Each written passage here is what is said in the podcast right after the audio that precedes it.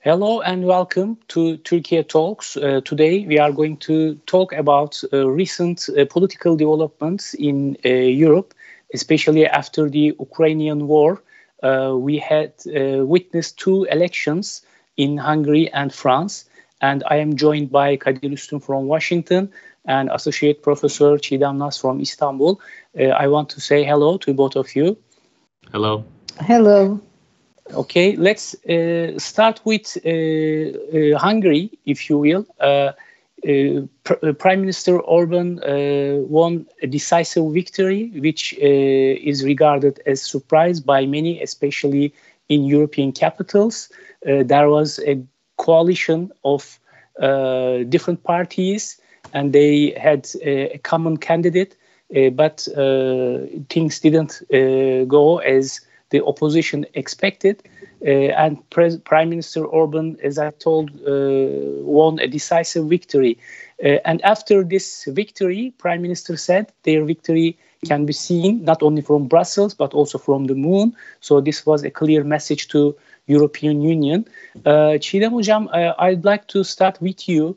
Uh, what was the message that Orban uh, wanted to send to European capitals and why, why do you think, after all uh, these years in Hungary, uh, he was able to uh, win another uh, victory in Hungary, especially after uh, his stand with Ukrainian war and uh, his right-wing stand in, in Europe? what, what was the reasons of this victory and what was the essence of his message? Thank you.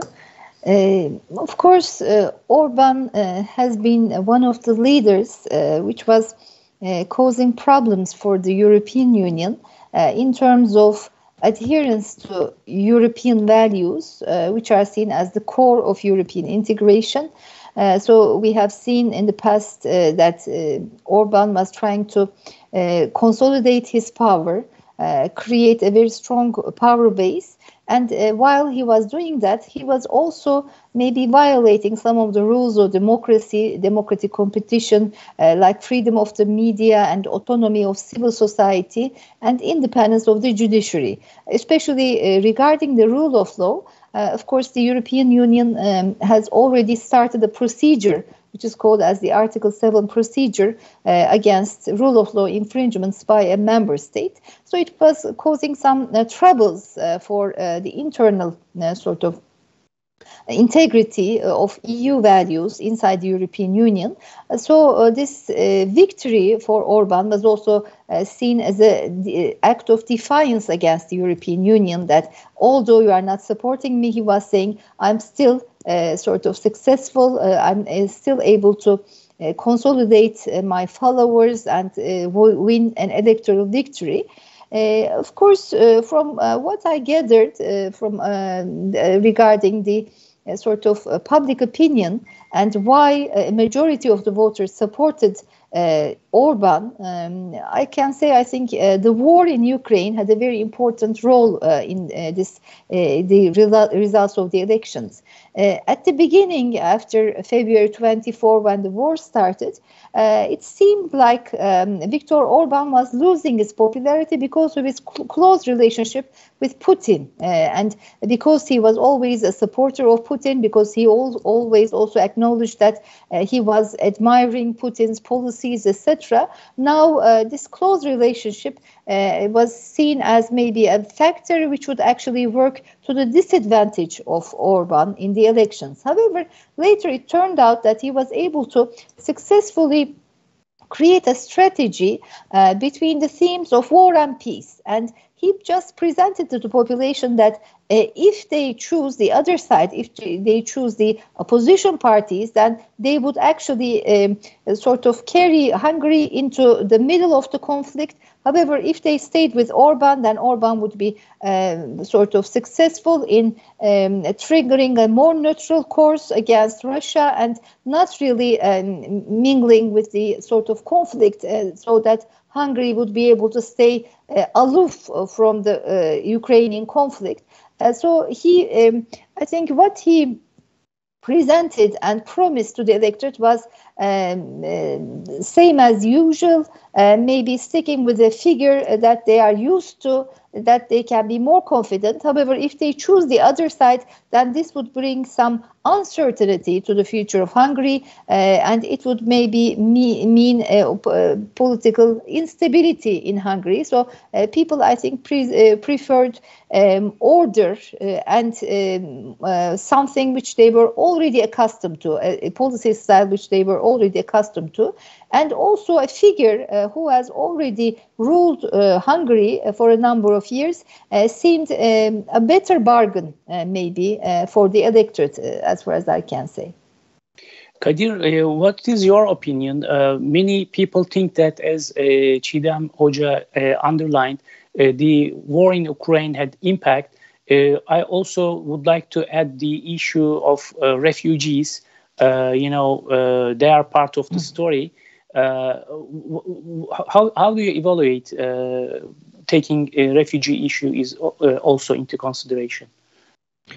Yes, as uh, Professor Çiğdem uh, mentioned that um, you know when there's security concerns among the public, then uh, leaders like Orban appear as strong leaders who can guide the country through turbulent times. And I think this uh, psychology may have played an important role.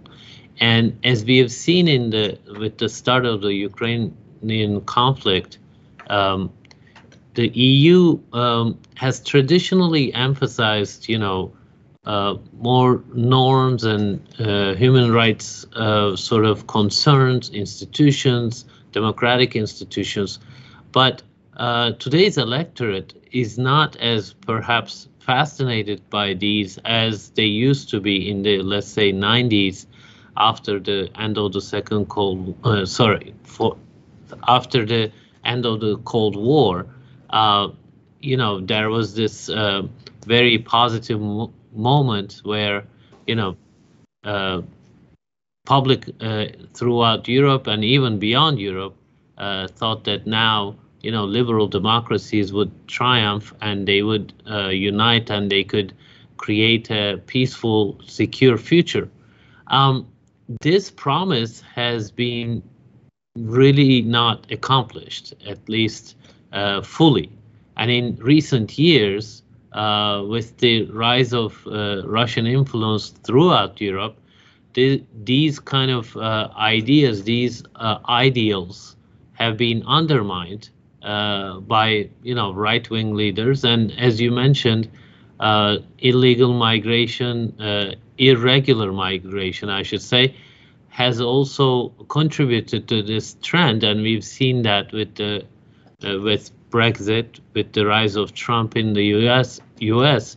in the West in general, um, there's a lot of disillusionment with the system, and uh, leaders like Orban benefited from this, uh, but the failure of the perhaps European project has been to offer uh, more concrete, uh, more solid uh, solutions on the security front.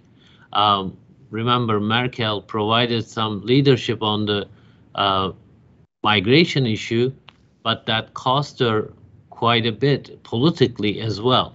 So uh, European leaders, uh, Macron, we will talk about them soon as well, I think are being challenged in uh, being able to provide a more comprehensive uh, sort of future um, outlook to their publics. Uh, and these publics are, uh, we're talking about younger generations increasingly disillusioned by the institutions of the European Union, including NATO uh, as well. And they are, you know, there's a lot of misinformation and disinformation by uh, sources like, you know, Russia and China, and the fears about um, you know, uh, economic um, insecurities and fears about uh, quote unquote losing their jobs to migrants. So when all these uh, come together and then when there is actual war on the European continent, this is really unprecedented.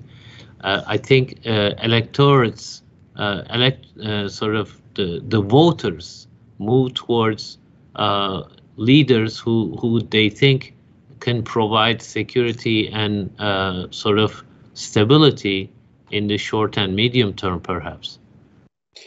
Uh, as we have Professor Nas, who is one of the most uh, decorated, uh, most, uh, I mean, best experts uh, in EU politics, I'd like to ask you, you know, as European Union got bigger, it, it, it, became more difficult to talk about common policies, common defense issues, common foreign policy, because countries' priorities are different uh, Germany's perception of Russian threat is far more different than France.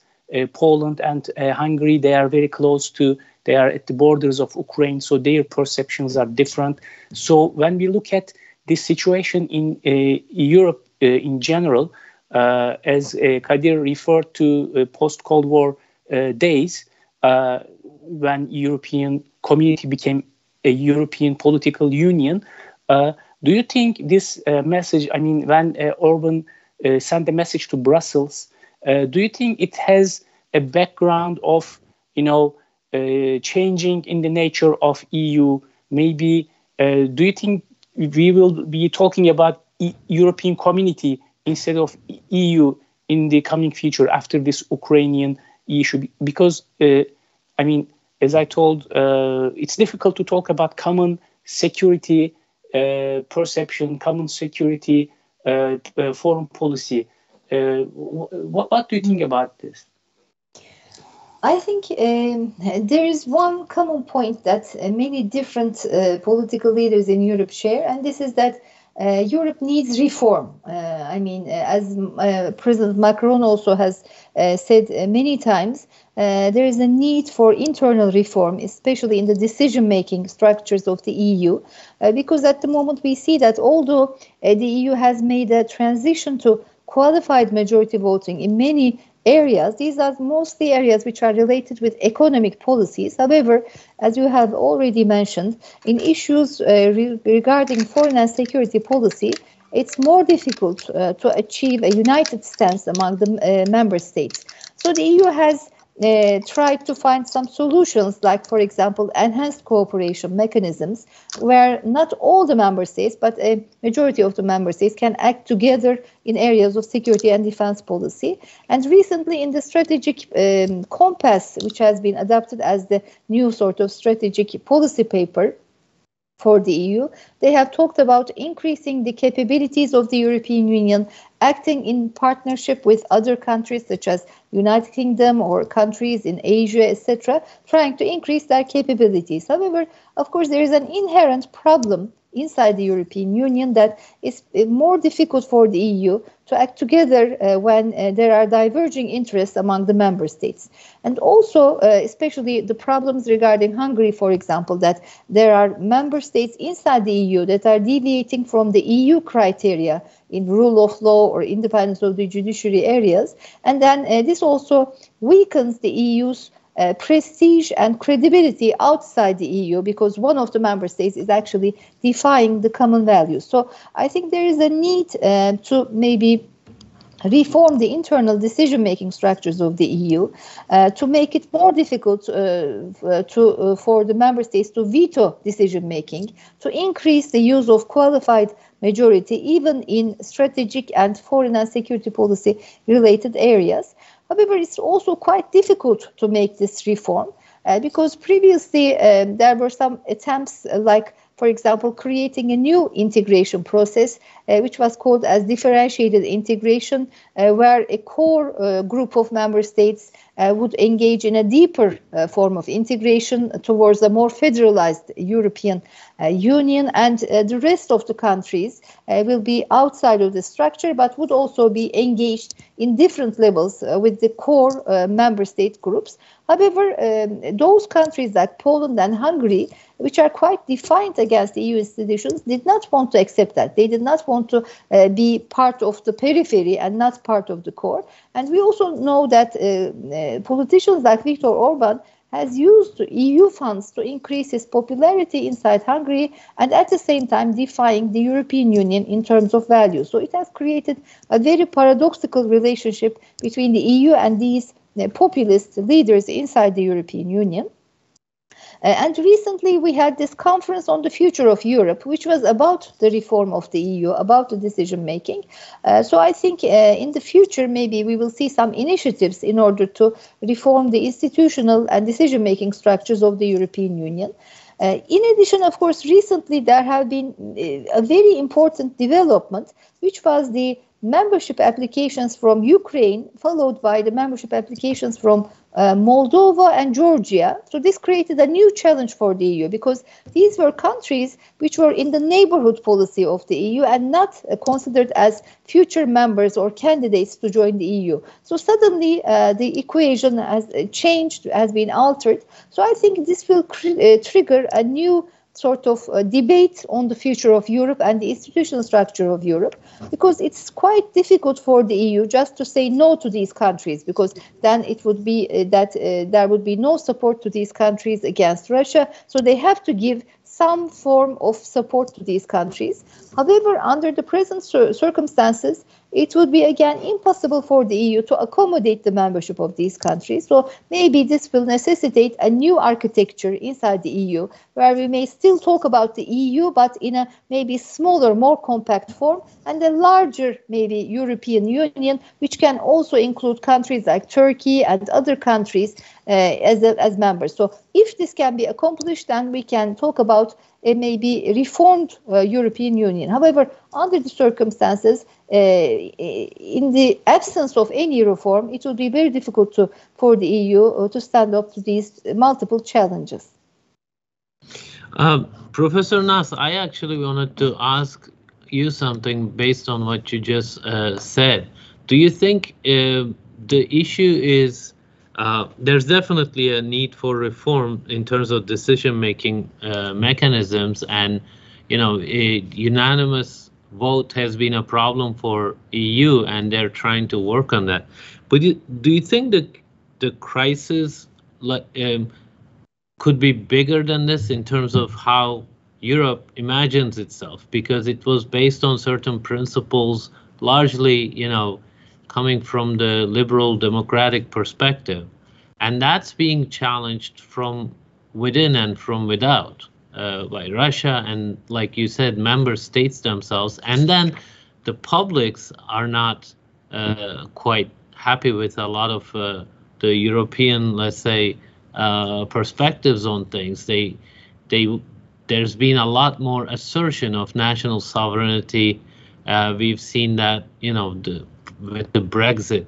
Beyond those sort of uh, structural reforms, do you think in terms of um, how to say this European project as a conceptual uh, you know paradigm do you think that that is in need of repair and improvement perhaps uh, enlarging it enlarging it?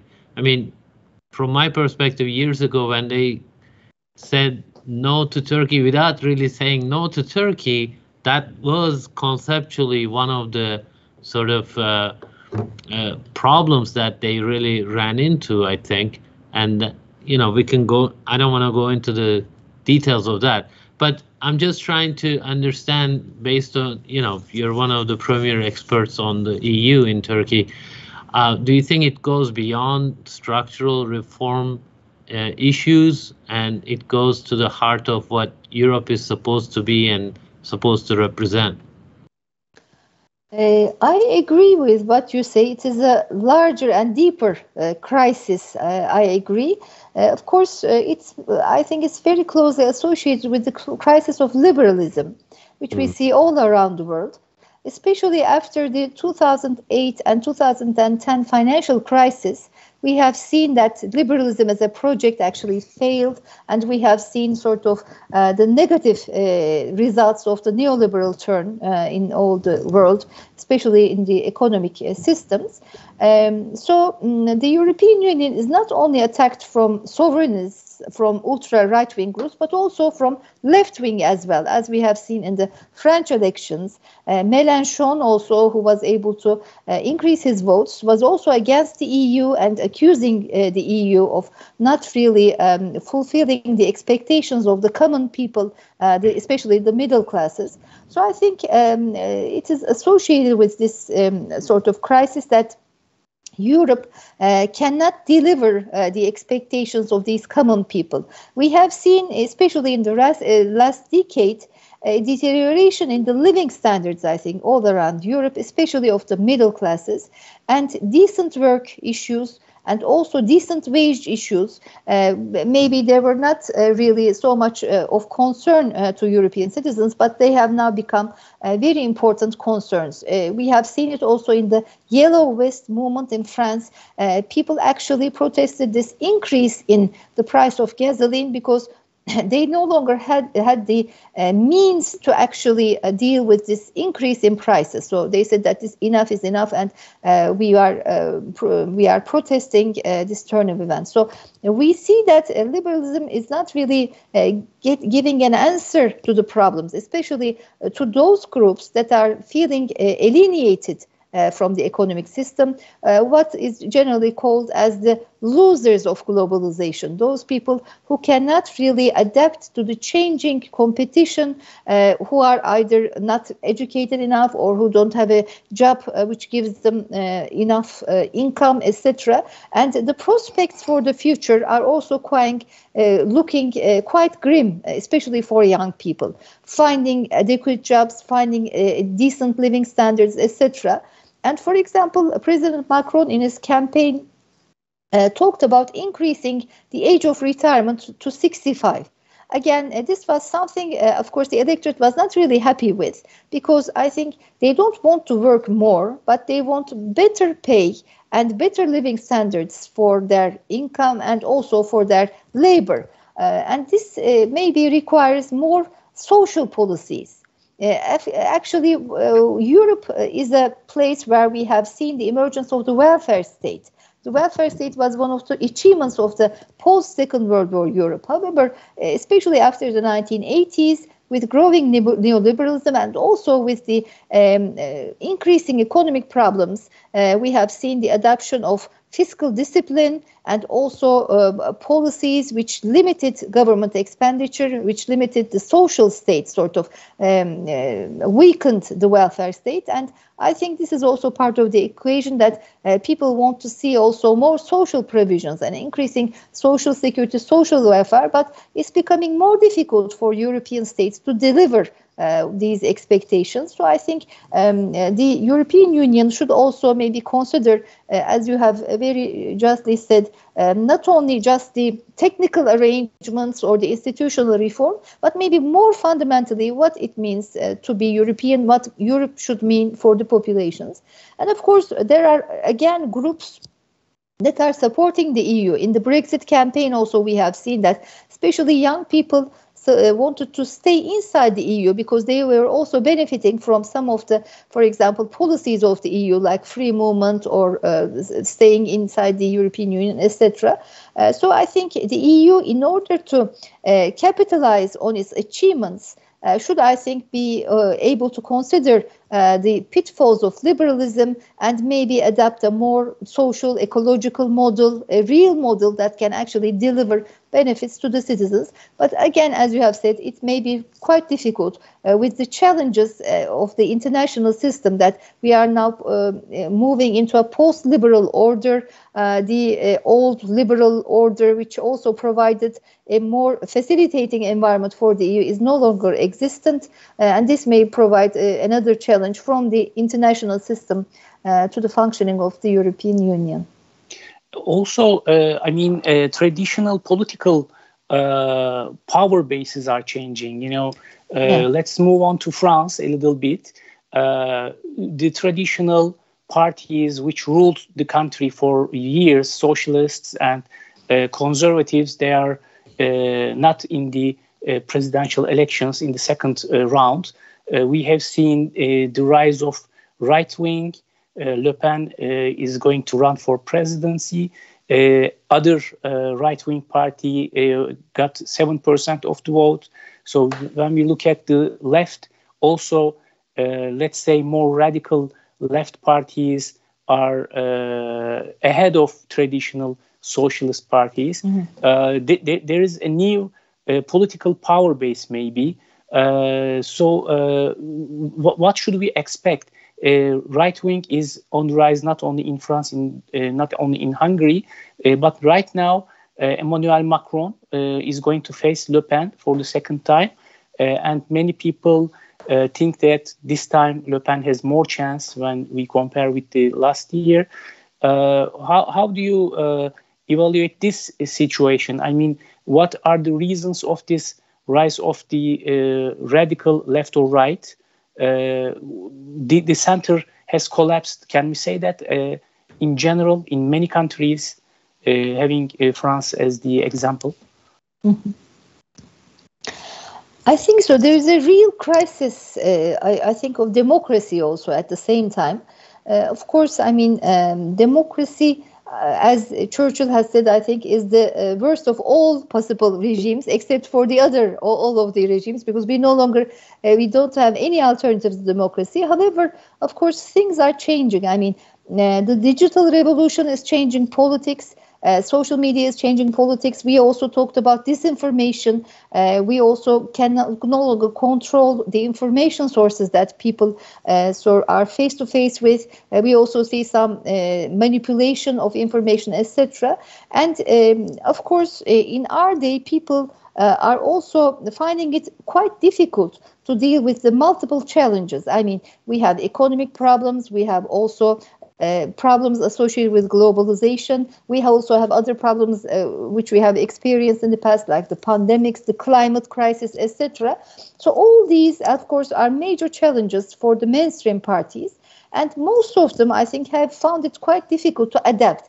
For example, in Germany, we have seen the Social Democratic Party had uh, earlier lost its votes, but has made a comeback with Olaf Scholz, and we will see uh, how it will uh, go. But in France, as you have said, um, the center parties have dwindled uh, in these uh, elections, and we have seen that uh, the combined votes of the uh, populist left and the populist right are now more than 50%. So this is, of course, of course, a major uh, challenge and a wake-up call, maybe for the mainstream parties. Maybe it's too late for them. So there is a realignment, as you said, of the political system, uh, and Macron seems to be like the representative or the more cosmopolitan, uh, the global elite. Uh, sort of, uh, and he's also being uh, criticized for being out of touch with the reality, out of touch with the expectations of the common people, uh, the uh, man or woman on the street. Uh, and I think um, this is a politics based on emotions. mostly the anxieties of the population are better represented by the uh, Le Pen's uh, right-wing uh, policy and also Mélenchon's left-wing policy. So they are more talking about the everyday problems of the people, the economic problems, uh, the uh, problems about getting jobs, or the, uh, for example, the crime that they face if they are living in quite dangerous neighborhoods, etc. So they are more talking about their own problems, and maybe they, will not be able to provide any answers to these problems, but at least they are giving an ear to the people. They are saying, okay, I hear you and I represent you. And they are also challenging the status quo. They are not politically correct. They are challenging the established institutions, the European Union, NATO, etc. So they actually may also uh, present a more viable alternative uh, to a majority of the population.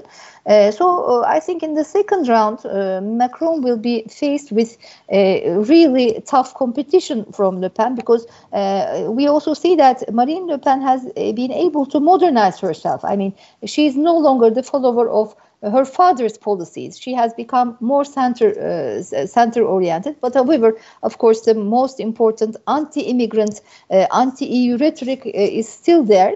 And also, we have seen, as you have said, uh, Eric Zemmour's voters also supporting uh, Le Pen, and he's uh, extreme right wing, of course. so he has a constituency.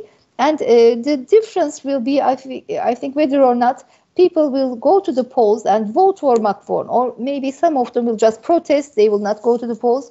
And Mélenchon's voters, uh, Mélenchon also said that um, his voters should not support Le Pen, but he did not give a support to Macron. Uh, so we will see how these votes will go. And of course, one of the other um, points is that President Macron has not really engaged in any campaigning activity. He also, uh, for example, announced his candidacy quite late, and he didn't really visit other towns, etc. So this time, I think he should engage in a very intense form of campaign, uh, and he should uh, convince the electorate that he is actually involved in the everyday life of French citizens. He should uh, uh, persuade them that he is not just an aloof technocratic figure. Of course, uh, the time uh, we have is very limited. So, uh, I mean, he has a certain image, uh, of course, in the uh, face of electorate. But uh, whether we will see whether the fear of having a sort of ultra right wing French president will outweigh the antipathy felt towards Macron in several groups around the electorate. So, it will be a tough challenge, I think, in the second round. Yeah, politics uh, is not mathematics. Of course, uh, there are numbers, calculations, uh, yeah. but uh, you have said uh, emotions are important, which is very true, I believe. Kadir, what, having said that, do you think fears, emotions will play a strong role in the coming elections in France? I mean, I'm trying to say it is not automatic if people voted for a right par- right wing party in the first elections, it doesn't mean that they will vote uh, in the same way in the second round. Yeah. Uh, having said that, what, how, how do you uh, see the next elections and what are the uh, concerns for France in terms of its democracy and uh, rise of right wing in France, Islamophobia, and all, all these uh, issues? Uh, Professor Nas pointed out that you know Macron appeared like an aloof president, not really in touch with common people's challenges and uh, their economic problems, and uh, that's correct. And uh, we've also seen him trying to make some foreign policy moves. Uh, a while back, actually, he targeted Turkey in the Eastern Mediterranean, uh, but you know. It, France is not a military power like the UK. It hasn't. It has been. It hasn't been really able to uh, deliver, let's say, on the ground, uh, and it was more of a lot of talk, to be honest, and grandstanding. And I don't follow the domestic politics of France uh, as much uh, as closely. I can't do that as as closely, but that's the impression I'm getting as well. Uh, he he promised a lot of reforms, economic reforms. He wanted to liberalize the economy. Uh, you know, France essentially has the strongest, perhaps along with Germany, strongest uh, social security system in Europe. And that has been sometimes considered by neoliberals as hindrance to progress, economic progress.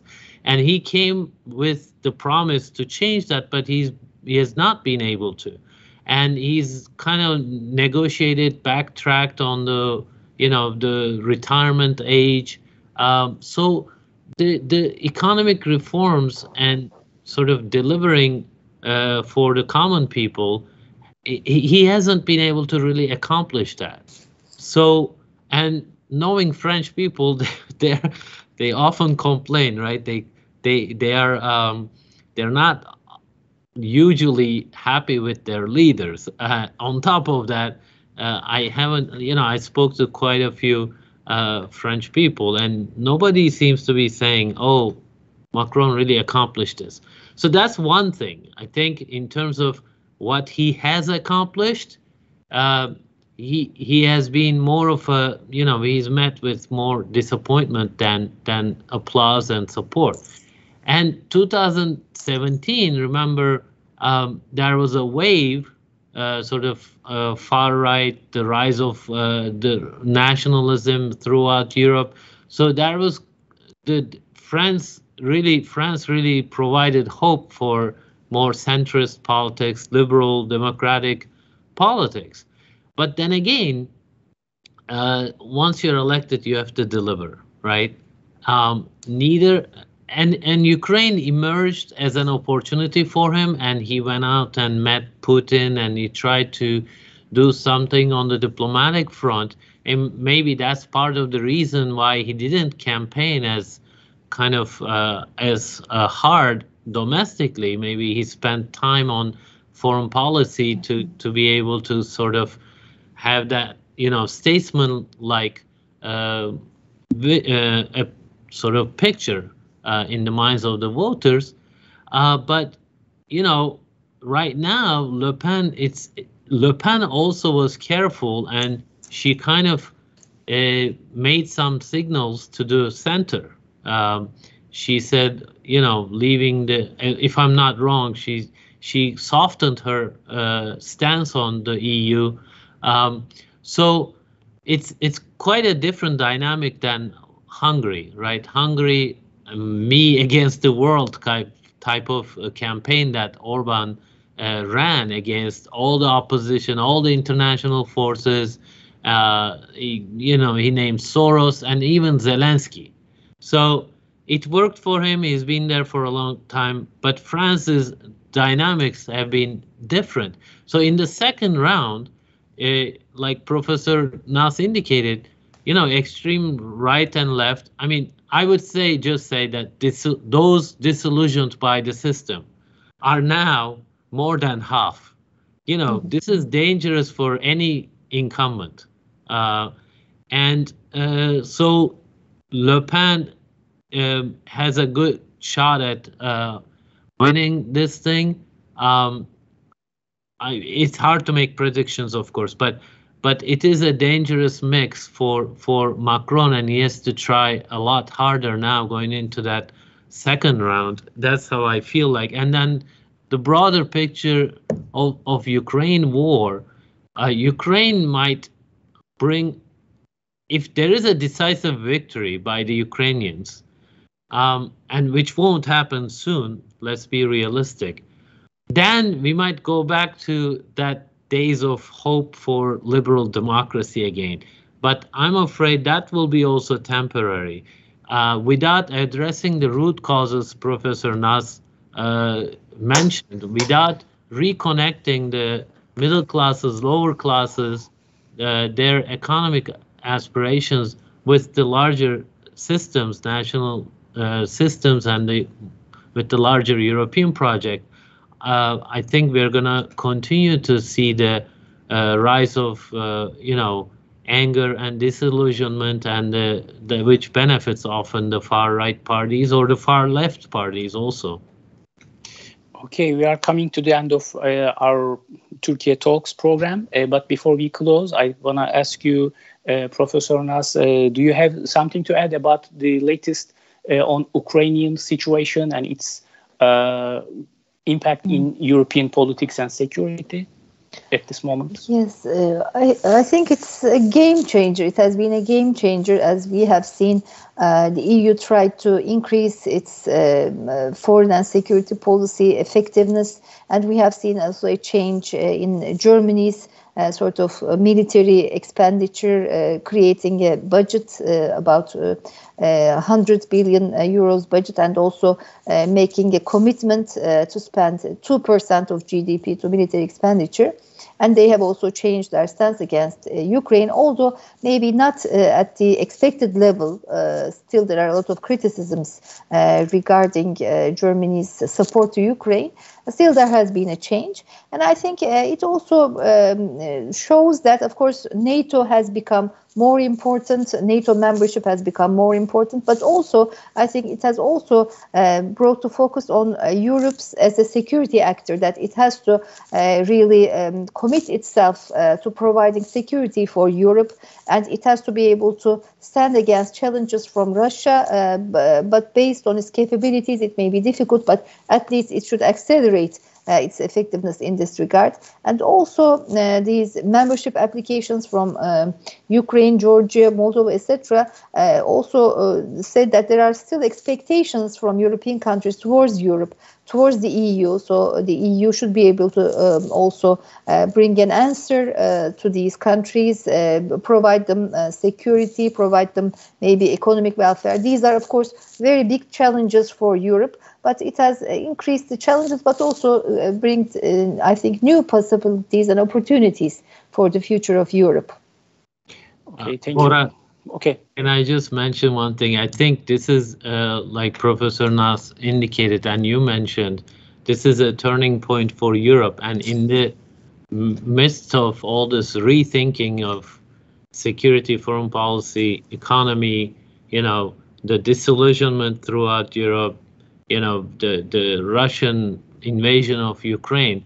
So I hope that, you know, this rethinking will extend to Turkey as well. Uh, because you know that was one of the strategic failures of the EU, in my opinion, uh, to to kind of um, uh, not seriously consider Turkey's membership and then making the serious mistake of admitting Cyprus that, uh, into the union. I hope that you know that kind of rethinking is much more comprehensive and it's not just for the show and for for the short term. Uh, because I think inclusion of Turkey as a you know member, strong, strong member, it would actually strengthen the uh, EU and Western alliance, and it would actually uh, you know also go uh, go against those uh, sort of um, trends, the rise of the right and anti-immigrant you know approaches, etc. So I hope that becomes part of that as well. Yeah, Turkey uh, invested a lot. Uh, the Alliance of Civilizations project uh, of uh, Prime Minister of time uh, Erdogan and Zapatero, Spanish Prime Minister. So these uh, chances were missed by European leaders. Okay, thank you very much, Professor Naz, Çiğdem Naz from Yıldız Technical University, and Kadir Üstün from Washington, and myself, Bora Bayraktar. Hope to see you next time. Thank you both. Thank you.